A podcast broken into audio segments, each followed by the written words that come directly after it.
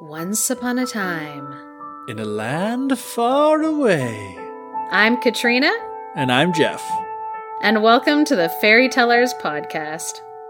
Myth, legend, folklore, fable. We explore what they say about cultures then and now. Grab a hot cup of cocoa and a comfy seat while we retell you a thing.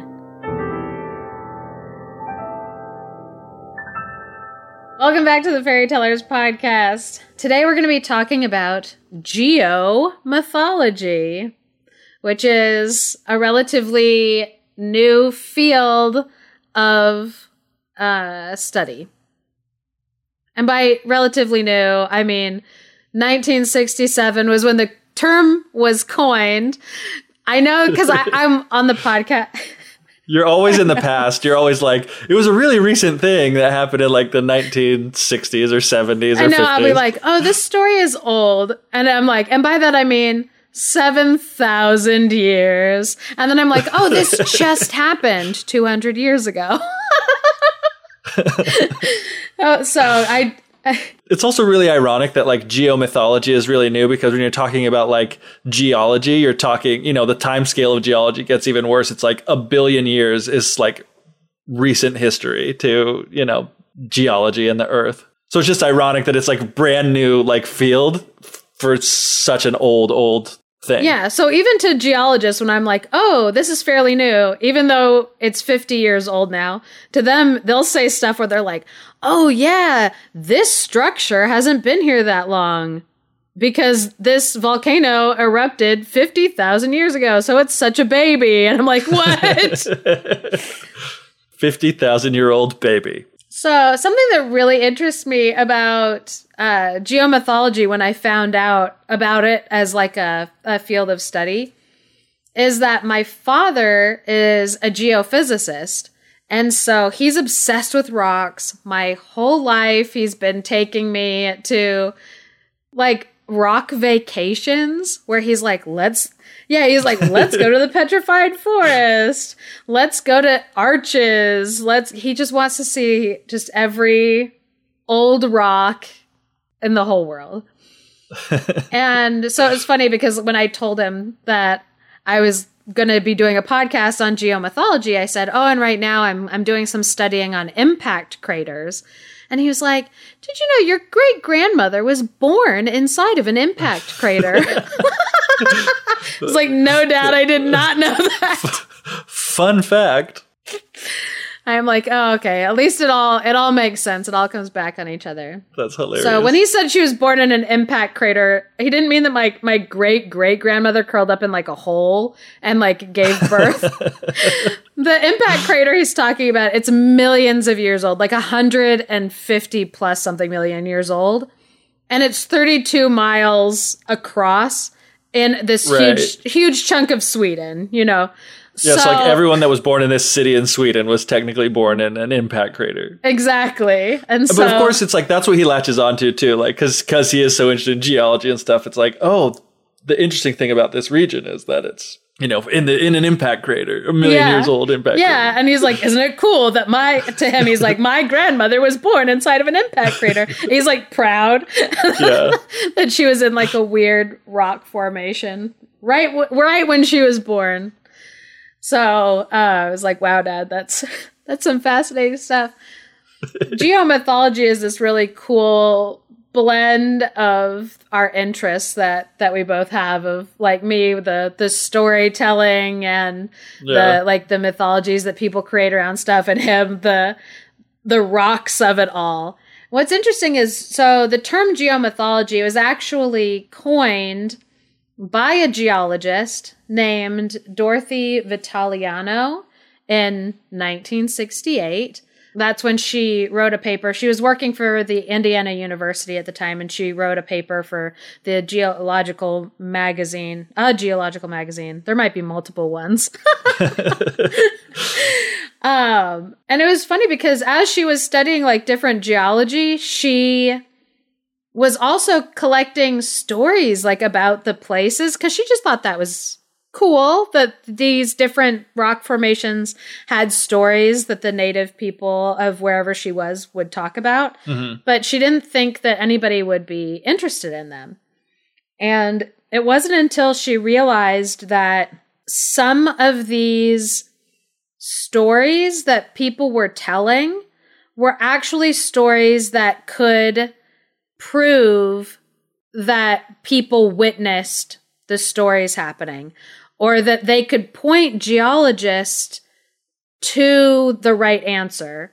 For instance, if there's a story about like two volcanoes fighting each other uh-huh. and then a volcano collapsing, then maybe what they're talking about is a a crater that was formed from a volcano collapsing. Oh, gotcha. So it's like it can be kind of clues to geologists coming into an area. It's like, oh, well, what stories do they say here? And they're like, well, we have this story about these things fighting and this happening, and they can kind of look for evidence of what that you know, like on geological terms, what that might actually look like. Yeah, and if it can point them to, if these stories can point them to clues, then it can help them figure out because you know they'll geologists will see a crater, and there are several different things that can create a crater.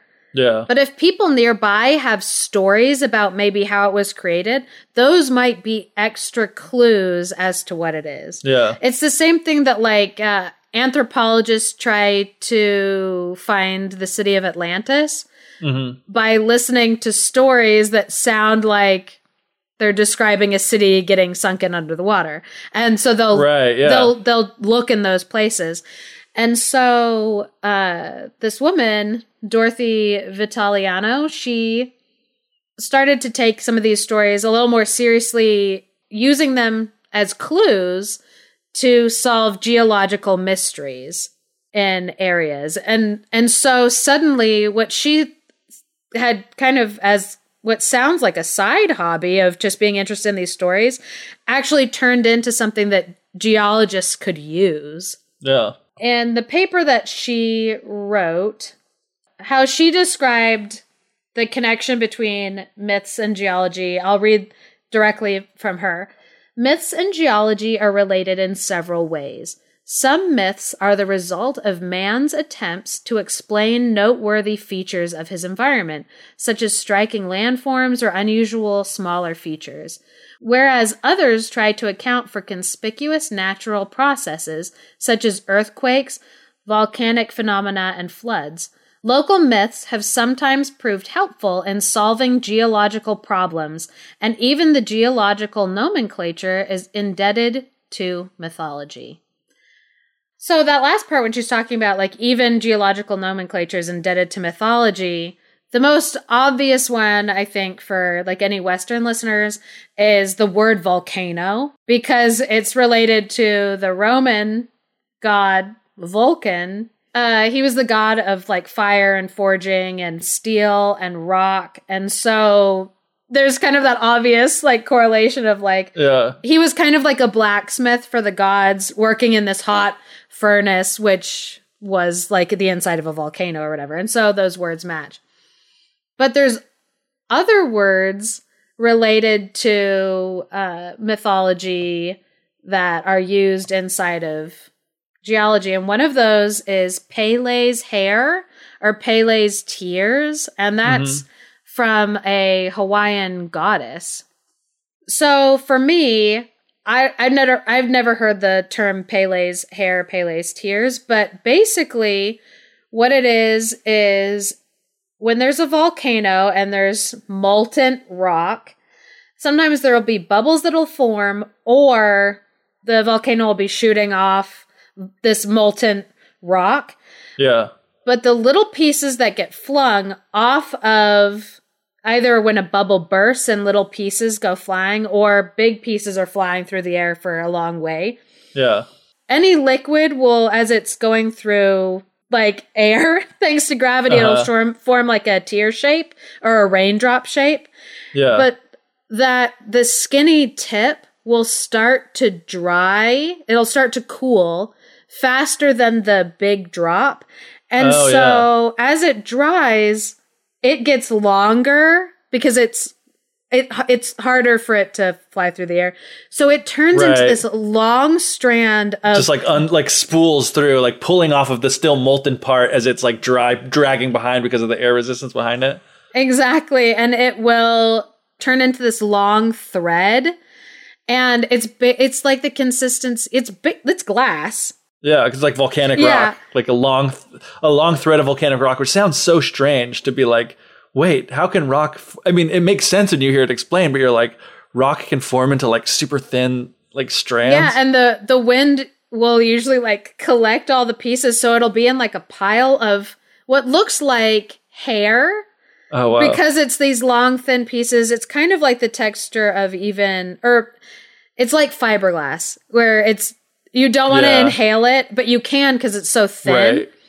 and Oh, like man. very fragile and yeah there'll be these big Yeah. drifts of it and so that's pele's hair this they named it after this hawaiian goddess but the uh the tears are the part at the end that is still tear it's still like raindrop shaped and yeah, and like yeah and it'll usually it'll snap off of the hair part and then it'll just be this black rock in the shape of like a tear or a raindrop and so yeah. that's wow, that's really cool. tears Yeah, and so uh, named after you know Pele, the uh, Hawaiian goddess, which you tasked me of looking up briefly, which I was happy to do because it was really interesting. Like I'd never heard about. I mean, I was like when I saw all the stuff about like Pele's tears and Pele's hair, I was like, what? That's crazy. But the folklore and like the mythology, I guess it's mythology because she's kind of a you know a goddess of the Hawaiian Islands, of which there are many gods and goddesses was like really interesting. It reminded me a lot of like Greek mythology in the sense that the whole kind of story starts. So the kind of like the pantheon of these Hawaiian gods were based, I guess, out of like Tahiti, uh, supposedly, and uh, apparently Pele was pretty um, like dramatic and had like a temper, and so like her father like kicked her out and was like, "You're causing too much trouble. You need to get out of here." relatable. So she's like, gets kicked out of the house. And so she's like, fine, I'm going to go to Hawaii, which hasn't actually been made yet because, spoiler alert, I'm the one that's going to make it. So, like, apparently, you know, one of her, you know, brothers, a god who was like the god of sharks or something like that, something really cool. Like, how would you like to be the god of sharks? Um, you know, he gives her a canoe. And so she like travels off and she gets to where Hawaii is now and she takes this big rod and um because she's like the goddess of like volcanoes and fire and stuff like that but she like starts poking it into the ground and like you know making the lava spurt up and and creating these islands but then her sister's like we are not going to have any of that because they were kind of like always feuding so she had the waves she was like the goddess of the water so she had you know waves come over and like crash over the lava that she was making so it would create an island but then she would have to move on and do another one until eventually she was able to like permanently kind of settle on um, like the big island that she had made. And she, yeah, so apparently she still resides in Kilauea, which is, you know, an active volcano that's still producing lava yeah, even creating new recently, land. yeah. Which is so crazy to me to think about the fact, you know, when you're in school and you're learning about like, oh yeah, there are these places where volcanoes are like would spew out and create this land, and you think of that as being like this really old thing, but it's like no, there's like Hawaii is growing in size because it's like the, these volcanoes are still spewing out mass into the water that's then Yeah. cooling. It's like that's so crazy. And there's another there's another island that's forming that's still underwater and scientists are like, "Oh yeah, it's going to be brand new and like and above the water in a thousand years or something like that."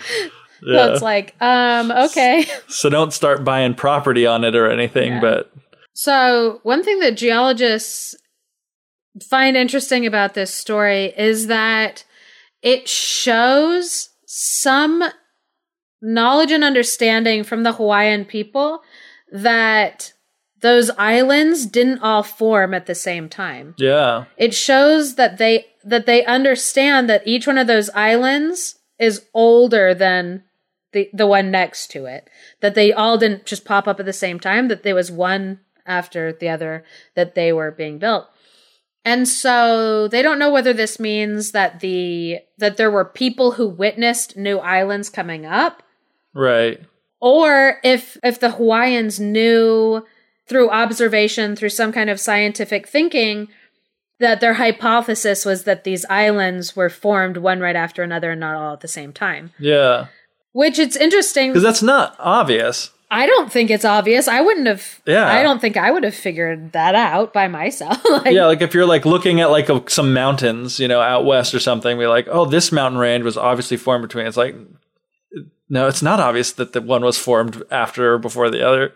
To me, yeah, it's yeah. We don't know how they knew, but they did. So yeah, and so I mean, anthropologists find it interesting that like they find it interesting trying to figure out what ancient people knew and like what they thought about natural events, how it informed their way of life. They love all of that stuff. And so the geomythology for them, it's interesting to link the natural phenomena, the uh, natural disasters in some cases, with these stories yeah. because it shows how the ancient people were thinking through things, how they were mm-hmm. um, processing what they were seeing. Yeah, and it's interesting in this case where it's like they were right. Yeah. You yeah. know, like because there's so many cases where you're like, this is what people thought and why this story came to be, but we know now that actually it's you know blank. Yeah. But it's like they were right about the fact that these islands were formed one after another. And it's interesting too because that's a apparently a pretty rare thing like the situation that causes Hawaii to be formed. Like because it's not actually on like, you know, a subduction or induction or whatever zone whereas most of those those types of things like volcanoes and stuff are supposed to happen. It's like some random hole in like a tectonic plate that you know that keeps doing this magma's yeah. just yeah like shooting up and because of the way that it's shifting and moving over whatever this is that's why it's like forming like a trail of islands one after another because it's actually whatever this is again if there's any actual geologists listening they're like i'm so embarrassed for you because you are so wrong but you know it's like it's interesting because it's such a rare thing what they were able to pick up on it without you know other knowledge to draw yeah. you know what i mean like that other without, uh, about how volcanoes were formed other places. Yeah, without other examples from their life, because it is like the amount of time that it takes for volcanoes to form, or for these islands from the volcanoes to form, it's thousands and thousands of years. So it's not like one generation of people saw one island pop up right one right after the other. Like right. that's not possible because of how long it takes. Because, like I just said, there's an island that's coming up right next to Hawaii, but it's not going to be above the surface for another thousand years. Yeah. So that's a lot of generations of people. And so they would have had to kind of just make an educated guess that that those islands, some of them are older. And I mean, they could have maybe looked at what vegetation was available on each island. Yeah. Like, oh, this one obviously has more space that's developed that we can actually use versus that other island that the, it, it's just hard rock. Yeah, that or... it's just hard rock. It's not good to use yet. And so maybe they could look at the islands and see that some of them, the vegetation looks younger on them, that some of them are yeah. less developed. And so it's just interesting that they were able to, in their myth, point out s- something that scientifically is that is a scientific observation. Yeah. Have you ever been to Hawaii? I have, yeah.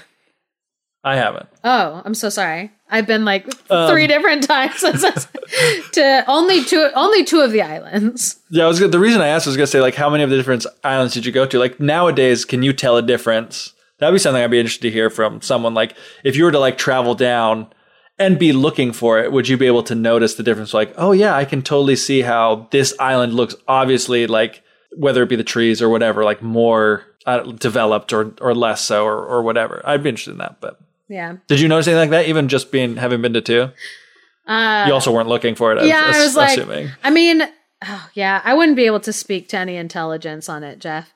Uh, uh that's why I, was Yeah. Oh yeah, no. Because I'm like, oh, do I have anything interesting, Dad? And I'm like, no, not anything. I feel like because uh, Hawaii has the Na Pali coast on it, which it's the way that the rocks are formed on it.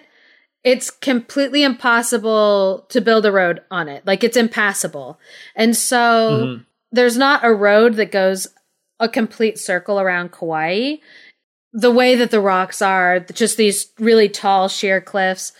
And Kauai, I feel like it's it's the wettest place on earth it receives the most rainfall every year because basically there's one peak in the Na Pali coast that it goes up so high up in the air that it basically is just raining there all the time. Right. That's so crazy. And there's a waterfall that comes off of it and it just looks like water is just pouring straight out of the sky. Oh my gosh. That'd be so cool. and see. so I'm like, yeah, I'm like, I'm sure there'd be stories about that, like, uh, oh yeah, like legends and stories about that, because it, it, like, it, it looks truly incredible, like bizarre. It's a phenomenon all its own. Yeah.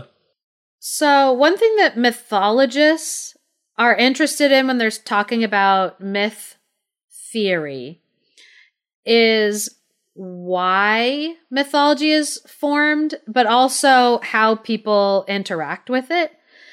And so when we talk about like, oh, Hawaiian people believed that like Pele formed these islands, it does not necessarily mean that people literally believed that that's how the islands were formed. Right. It could just be a story that they used to personify the things that they were seeing.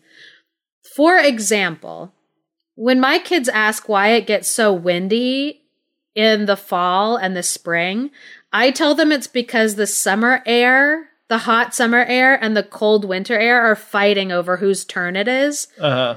And so I don't truly believe that these pressure fronts are fighting each other. but it's a story that I use to explain and personify a concept that's just kind of beyond their grasp to understand. Right. And so Yeah. people thousands of years ago might have been doing that too. Yeah, and another thing too is like you have to think I don't know a ton about like Hawaiian culture, but uh, especially historically, but it just makes sense when you're talking about like pre-recorded history when their history was oral and passed down. Like it's a lot easier to remember a story that has characters and that has you know that type of thing Yes. going on and it's like that has drama to it than like these facts like oh when the warm air comes in and rises blah blah blah you know it's it, Yeah. you can remember a lot more so when you're passing it down it's easier to remember and easier to pass on this knowledge so it's like I think it has utility in that way, not just to be able to explain it in a way that could be understood, which I think is probably part of it as well, but it also just makes it easier to pass on orally and for people to remember because, you know, their knowledge was kept in the minds of the people that were alive today. So it was really important that they be able to pass it on. Yes. And so, like the Hawaiians, what they might have been doing is looking and thinking scientifically and making observations and hypothesis about what they were seeing. And then they were passing it on through story, like you said, to make it easier to understand, to make it easy to communicate to another person, and for make it easier for that person to remember. Yeah.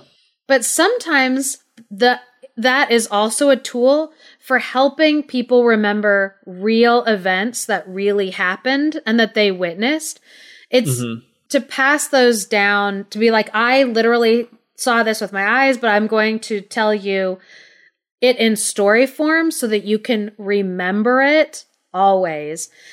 And that is something that scientists think happened with the crater lakes in Oregon in the United States. Are you getting your kicks on Route 66? If you're passing by the Petrified Forest, make sure to stop in Joseph City on Thursday, Friday, or Saturday for Mr. G's Pizza. Ask for Andy, and if he's there, let him know that he can run from the law, but he can't run from the eyes of Zeus.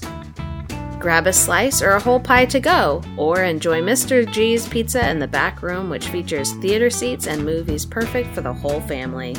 Mr. G's Pizza, the only restaurant in town worth going to. So, in the Cascade Mountain Range, there is a lake that's called Crater Lake.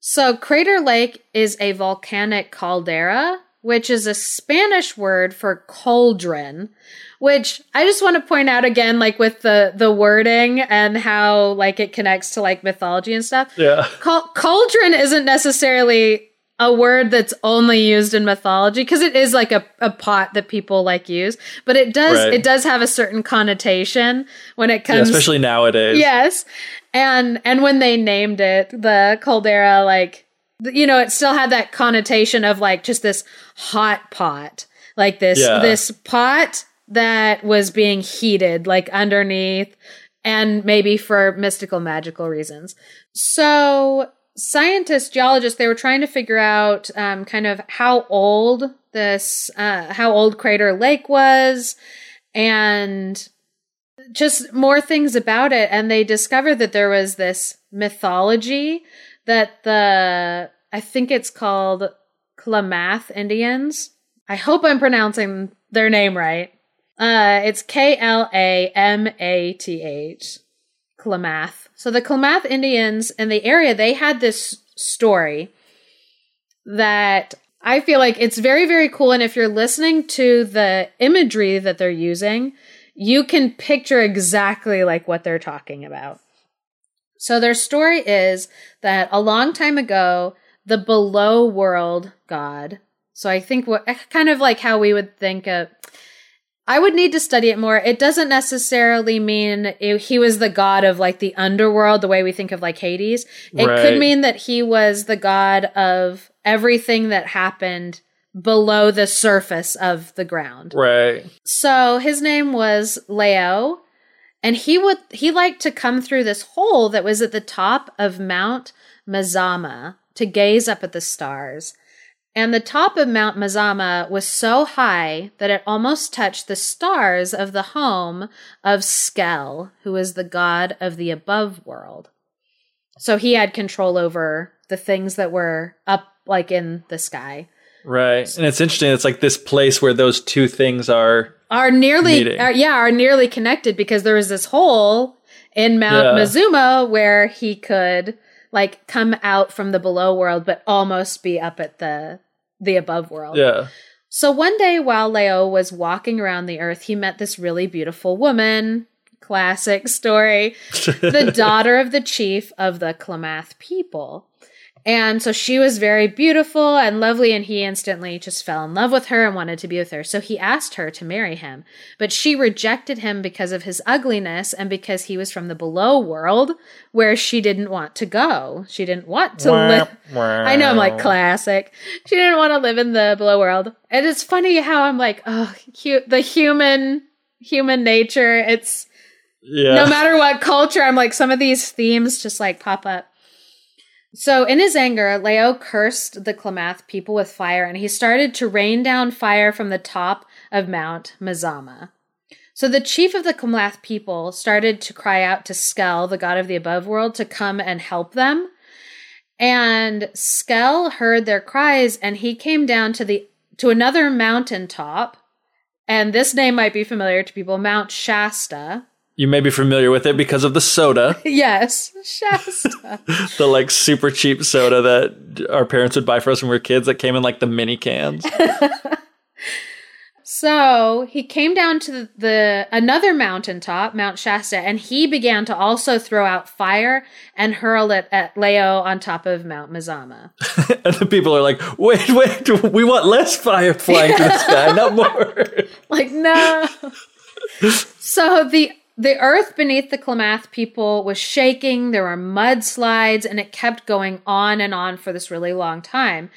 And Skell started to weaken and grow tired, and Leo's rage just kept going. He was fueled by his anger, and the sky over everybody darkened, and ash started coming from the sky and falling and covering the earth.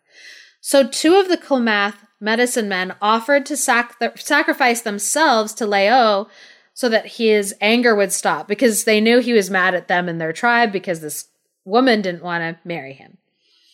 But Skell saw their good hearts that they were willing to sacrifice for their people. So he rallied his last strength and instead of aiming his fire at Leo, he attacked the mountain underneath Leo which caused it all to collapse. And Leo toppled down into the below world, and the mountain fell on top of him, and he was trapped below under the ground forever. And after the fearful raging that all of the people had to witness, Skell wanted to give them a gift of peace and tranquility, so he sent rain from the above world to fill up the hole that was left with the clearest mm. blue water imaginable.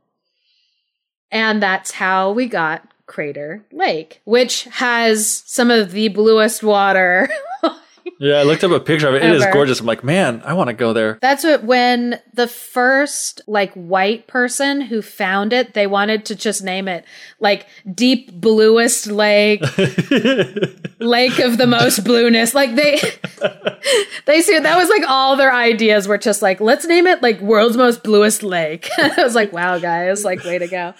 Um so this story to scientists it sounded a lot like there must have been people who witnessed yeah. Mount Shasta going off at the same time because Mount Shasta is about a 100 miles away from Mount Mazama. And so they would have been living and moving and stuff around between the two right. mountains. And they thought, oh, they must have witnessed Mount Mazama emptying out all of its magma and then collapsing. Yeah. And that's what forms a volcanic caldera. Right. Is when all that magma comes out of the chamber and there's nothing left and it collapses. And so scientists wondered if these people had seen this happen. Yeah. And while they were doing work around there, they discovered underneath an ash layer in the ground, they discovered tools, obsidian tools, arrowheads, and they found moccasins. Oh, and what's wow. really cool about moccasins is you can carbon date them. Oh, yeah, I guess that makes sense. And so they carbon dated them and they're around 7,000 years old. And so that story of these people witnessing those two mountains, those two volcanic mountains yeah. fighting each other, they there were people around there who really did witness it, and that story has been around for almost 7,000 or more than 7,000 years. Wow, that's super cool. I'm like, that's absolutely incredible. and incredible that, you know, like this story is like basically the story of like an incel getting turned down and then just like raging on everyone around him. Like still relevant today. oh man. So, geologists are finding that in some cases, when they're willing to kind of listen to these local legends, they're able to get these clues that something, that things are like happening. They're getting these real clues that people watch something happen. Yeah. And so, listening to that story, if you're not thinking, geologically you're like, oh, okay, two mountains fighting each other, okay, whatever. And you might be picturing some little like cartoon scenario in your head. Or like Lord but of the it, Rings where they're like throwing rocks at each other.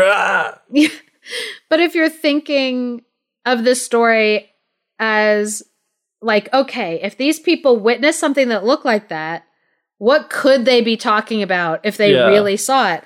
And the answer is they were watching two volcanoes both that happened to be active at the same time, and one seemed to be more powerful, and it was because it was emptying out its magma chamber. Yeah, and that's what caused it to collapse. Is that it it forced all of it out and then collapsed in on itself. And so when you when geologists can listen to these stories, thinking, okay, what does this sound like in geological terms? They get these clues to maybe what really happened yeah. in an area. That's so and, cool. Yeah. So, another crater that I want to talk about, because this one is not a volcanic caldera that made a crater. This is what's called an impact crater, and that's from something hitting the ground very, very hard, something huge from space, usually nice. from space. So in Australia, almost in like the center of Australia, there is an impact crater, and it's the English name for it is Gosses Bluff crater. And so this was an impact crater that geologists think has been there for about 140 million years. So this is not one that people would have seen, w- would have witnessed, like would have yeah. seen seen it being formed. Yeah. And the reason why uh, geologists, or one of the reasons why geologists know that it's as old as it is, is because it's been partially eroded. And then also, there was a period of time in Australia that was really, really wet for a long time, and it created these flat plains everywhere, and it kind of washed everything out of the area until the area was really, really flat. Mm-hmm. And Gosses Bluff crater is downstream, basically, of where all that wet was happening. And so, since the crater had these huge rock walls sticking up, it on one side of it, it was catching all of this sand that was being eroded in that area. Uh-huh. And those hardened into these big sandstone hills. Oh, interesting. So geologists know this is this has been there for a very, very, very yeah, like time. before this was happening. Yeah, exactly, because it, it was stopping all of this from going going past. So it had to have been there when it was happening. Yeah, I think interesting. Cause I, logic I took a, right there. Yeah, well, I took a geology class mostly to impress a girl. Uh, well, not impress, but spend time with a girl who was a geology major. Who you know it worked out because she's my wife now. Um, I had no no real interest in geology, but she was a geology major at the time. Um, and yeah, it's so cool to see because it's like that's one of the all the ways that you can tell how old things are. What happened is like looking at you know layers and what things were there first, what things cut in through other things, what were blocking things. It's just like a, it's really interesting to learn about, and I'm not explaining it very well, but like I said, I was in the class for a girl, not for the subject matter no, but I think you you explain that really well and really simply that it, it is there's ways that geologists can look at the earth and make just really educated guesses because of how things go. Because it's like obviously this had to have been here or it wouldn't have stopped this sand yeah. from like where to and so it is looking at layers seeing you know what things got pushed down what things got pushed up what's like outside. And like seeing places where like there are places where things will get pushed up and like flipped completely over and like you know so looking uh, you know, at the surrounding area and saying like, oh, well, in the surrounding area, the layers go like this, but in this one area, it's like in the complete opposite order, or it's like pointing straight up. So something must have happened to push it up, which is a, a clue that they can use to be like, well, the types of things that push things up like that are, you know, A, B, and C. Yes. Um, and there are a couple of like geological terms that I had no idea about that I was like, oh, this is really cool. Because there's shatter cones, there's shatter cones, and there's, oh, I want to say it's breccia. So there's something called breccia, which is, it's really, it's a rare phenomenon because it's basically, it's shock melted rock. Shock melted rock. The latest album by heavy metal band Doulahead. We're making a CD. oh man. Okay, so then there's also there's also shatter cones, and shatter cones are a rare geological feature. Uh, that it's it it's rock that forms beneath meteorite impact craters or underground nuclear explosions. Oh wow because that's another thing that hits right. hard and fat. Yeah. Like, yeah. the only other thing that hits that hard, hard and that and hot. hot. Yeah. And so, whenever, th- like, those are rock clues that something has, that it's an impact crater. Right. Which is something I wouldn't have thought about, but I'm like, oh, yeah, if a giant rock from space is hurling at the earth and it's on fire, as it goes through the atmosphere and it's flying at the ground and it hits the ground and it's been traveling fast from space. It's yeah. going to hit hard and it's going to be hot and it's going to obviously change the composition of stuff, but I didn't know that geologists do, which is awesome. But yeah. there is there's a story of a from the people who live in the area. And I hope that I'm pronouncing their name right. They're an Aboriginal group because there are tons and tons and tons and of Aboriginal, different Aboriginal groups. Right. So this is a story from the Arunta people. So I'm trying to be sensitive to Aboriginal storytelling because there are terms that have been used to describe their form of storytelling that are not their words that they have chosen for themselves, but that other white people have given them. One term is dream time. And that is a term that white people came up with to describe this kind of this concept of a timeline that's very loose, that's happening now, that's happening thousands of years ago, that's happening all around us continually. Right. So the term that got made up for it is called dream time. And I don't know whether Aboriginal people would choose to use that word for themselves. Mm. So I hope they don't mind. that they don't mind that me saying this. We apologize if we're being ignorant. Yeah, I'm, I apologize if I'm being ignorant. But Dreamtime could be Dullahan's, you know, sophomore album. Ah, so, what I'm just going to say is at the beginning of ancestral time, there were stars that would dance in the sky with each other up in the Milky Way. And the evening star, which when I say evening star, I don't mean that in the same way that Western society used Evening Star. Yeah. The Evening well, what does Star, it mean then? It's so what it is is it in the story we'll have the evening and the morning star and they are what aboriginal people thought were stars but they actually are planets because they're oh. They're the stars that move and the reason why the English translation is evening and morning stars because in Western society we used those terms to describe Venus. They thought Venus was both the evening and the morning star because it comes in and out of oh. the night sky. The reason we have the word planets is because the Latin for that meant roaming star because they knew that those planets roamed around the sky in a different way than right it's like yeah. These ones are always in the same places relative to each other, but these ones don't follow the rules. Yeah. And always so, roaming around. So the the Roman. evening named Roman. after Roman gods and goddesses. Whoa. So coincidence? Yes. So Aboriginal people did not think that Venus was both the morning and the evening star. We don't technically, I don't think that there's any written account of which stars they meant when they said that. Okay. So if there's any confusion where it's like, oh, the morning and the evening star are the same star, they're Venus, that ignorance is still placed squarely on Western astronomy and not on the Aboriginal astronomy. Right. Does that make sense? Yeah, because we don't know what they were talking. We don't know what they were talking about, and so we're yeah. just making assumptions. Yeah. the words that were picked were evening star because these are about stars that roam around. So the evening star was holding her brand new baby, but she wanted to go and dance with the other stars in the Milky Way.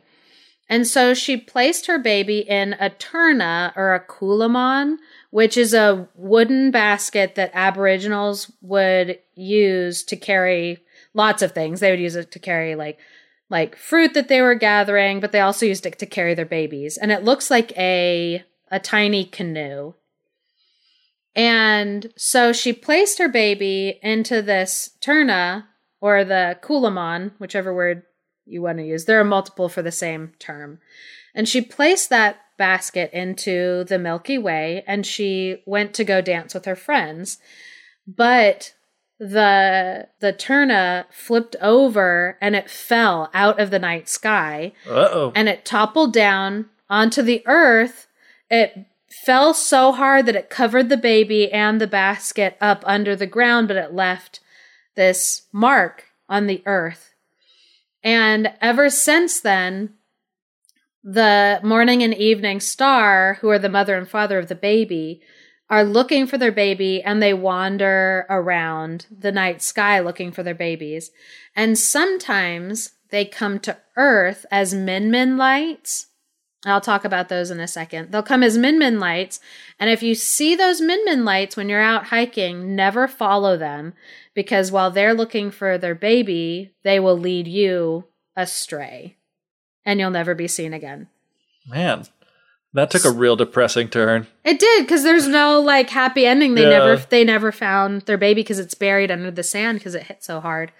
Um, so Min Min lights, really quickly, are a light phenomenon that some people in Australia have said that they've observed, but there's not really like a cause for it.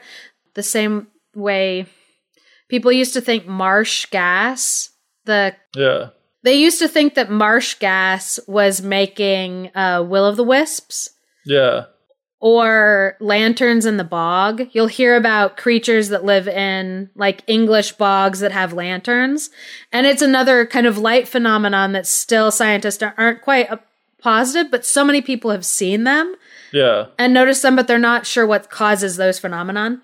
So yeah, I was gonna Min- say like the Will o' the Wisp was like that's so crazy that they have something so similar, yeah, yeah, and it's like and not only that it like these lights that float around that happen, but it's like they lead you off and you'll be lost if you follow them. It's like what it, what you know whatever is causing. Is I wonder if they found out would be like oh well there's a reason why you know you're. uh you're you're never found again because if you're following that you're in a certain situation where the air is like you get like suffocated because the air is actually made up of all these gases or whatever the case may be you know I- it's just really fascinating again i've i've nerd out so hard with curiosity and wonder when i hear these stories like thousands and thousands of miles apart but they're like so similar in those types of details Yeah, that it's like like Min Min lights, but that sounds just like Will of the Wisps or bog lanterns or like just all these like different like light phenomenon. So one thing that I find so fascinating about this story is that somehow these people knew that the thing that made that crater was something that fell out of the sky. right Because again, Gosses Bluff crater, 140 million years old. There were not people who were on the earth at that time who could have witnessed this and then passed on this story.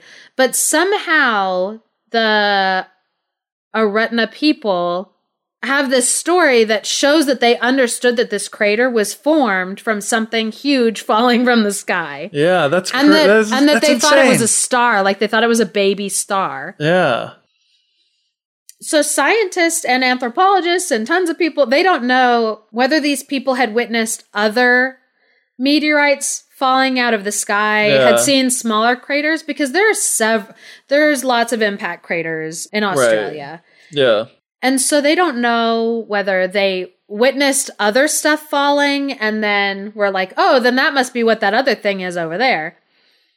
Or whether they guessed correctly. yeah they got lucky Yeah, that they like got lucky or something. It's it seems I mean again, I'm not one of these people that's studying, but it's like it just seems obvious to me that they must have seen it happen before because again, you see like a meteor through the sky, it, it's a shooting star. It's Yeah. a star that's moving, that's coming and then you know, if you were to see one that actually hit, you hear the sound, feel the sound of that and go and investigate and see, oh, there's this big hole. And then Yeah. you see another big hole that's a that is like, hey, the, the other time I saw this was when this thing happened. Yeah. Or people think like it because it's like with the Hawaiians where it shows some scientific thought, observing, making hypothesis, Yeah. up hypotheses.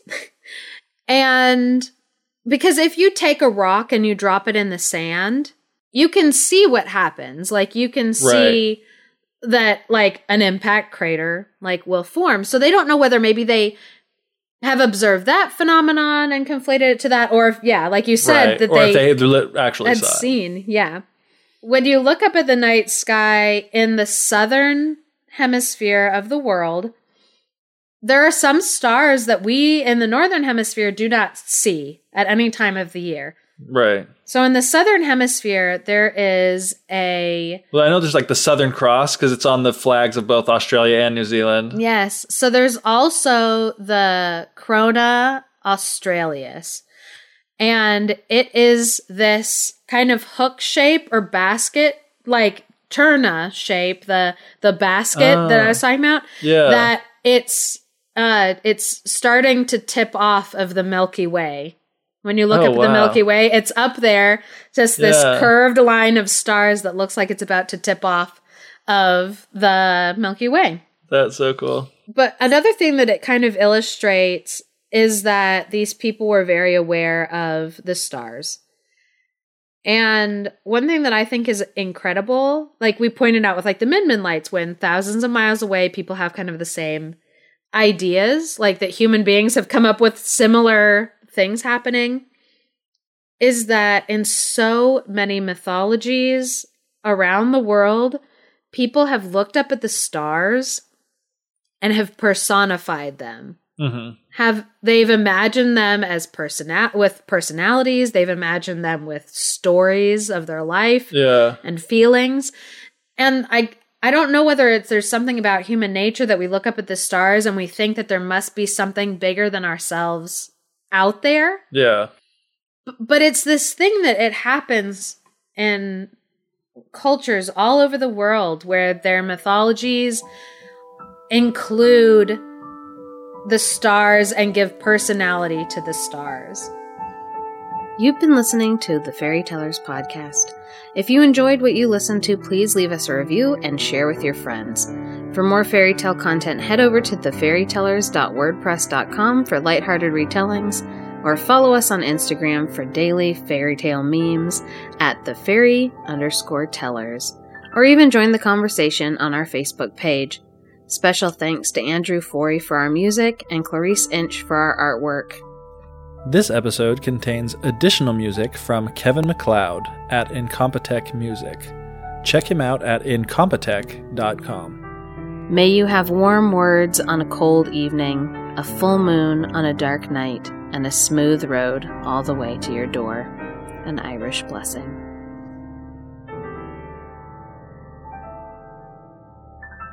Oh, and then I search for Pele and it just comes up like the Brazilian soccer player. and you're like, useless. Wrong Pele.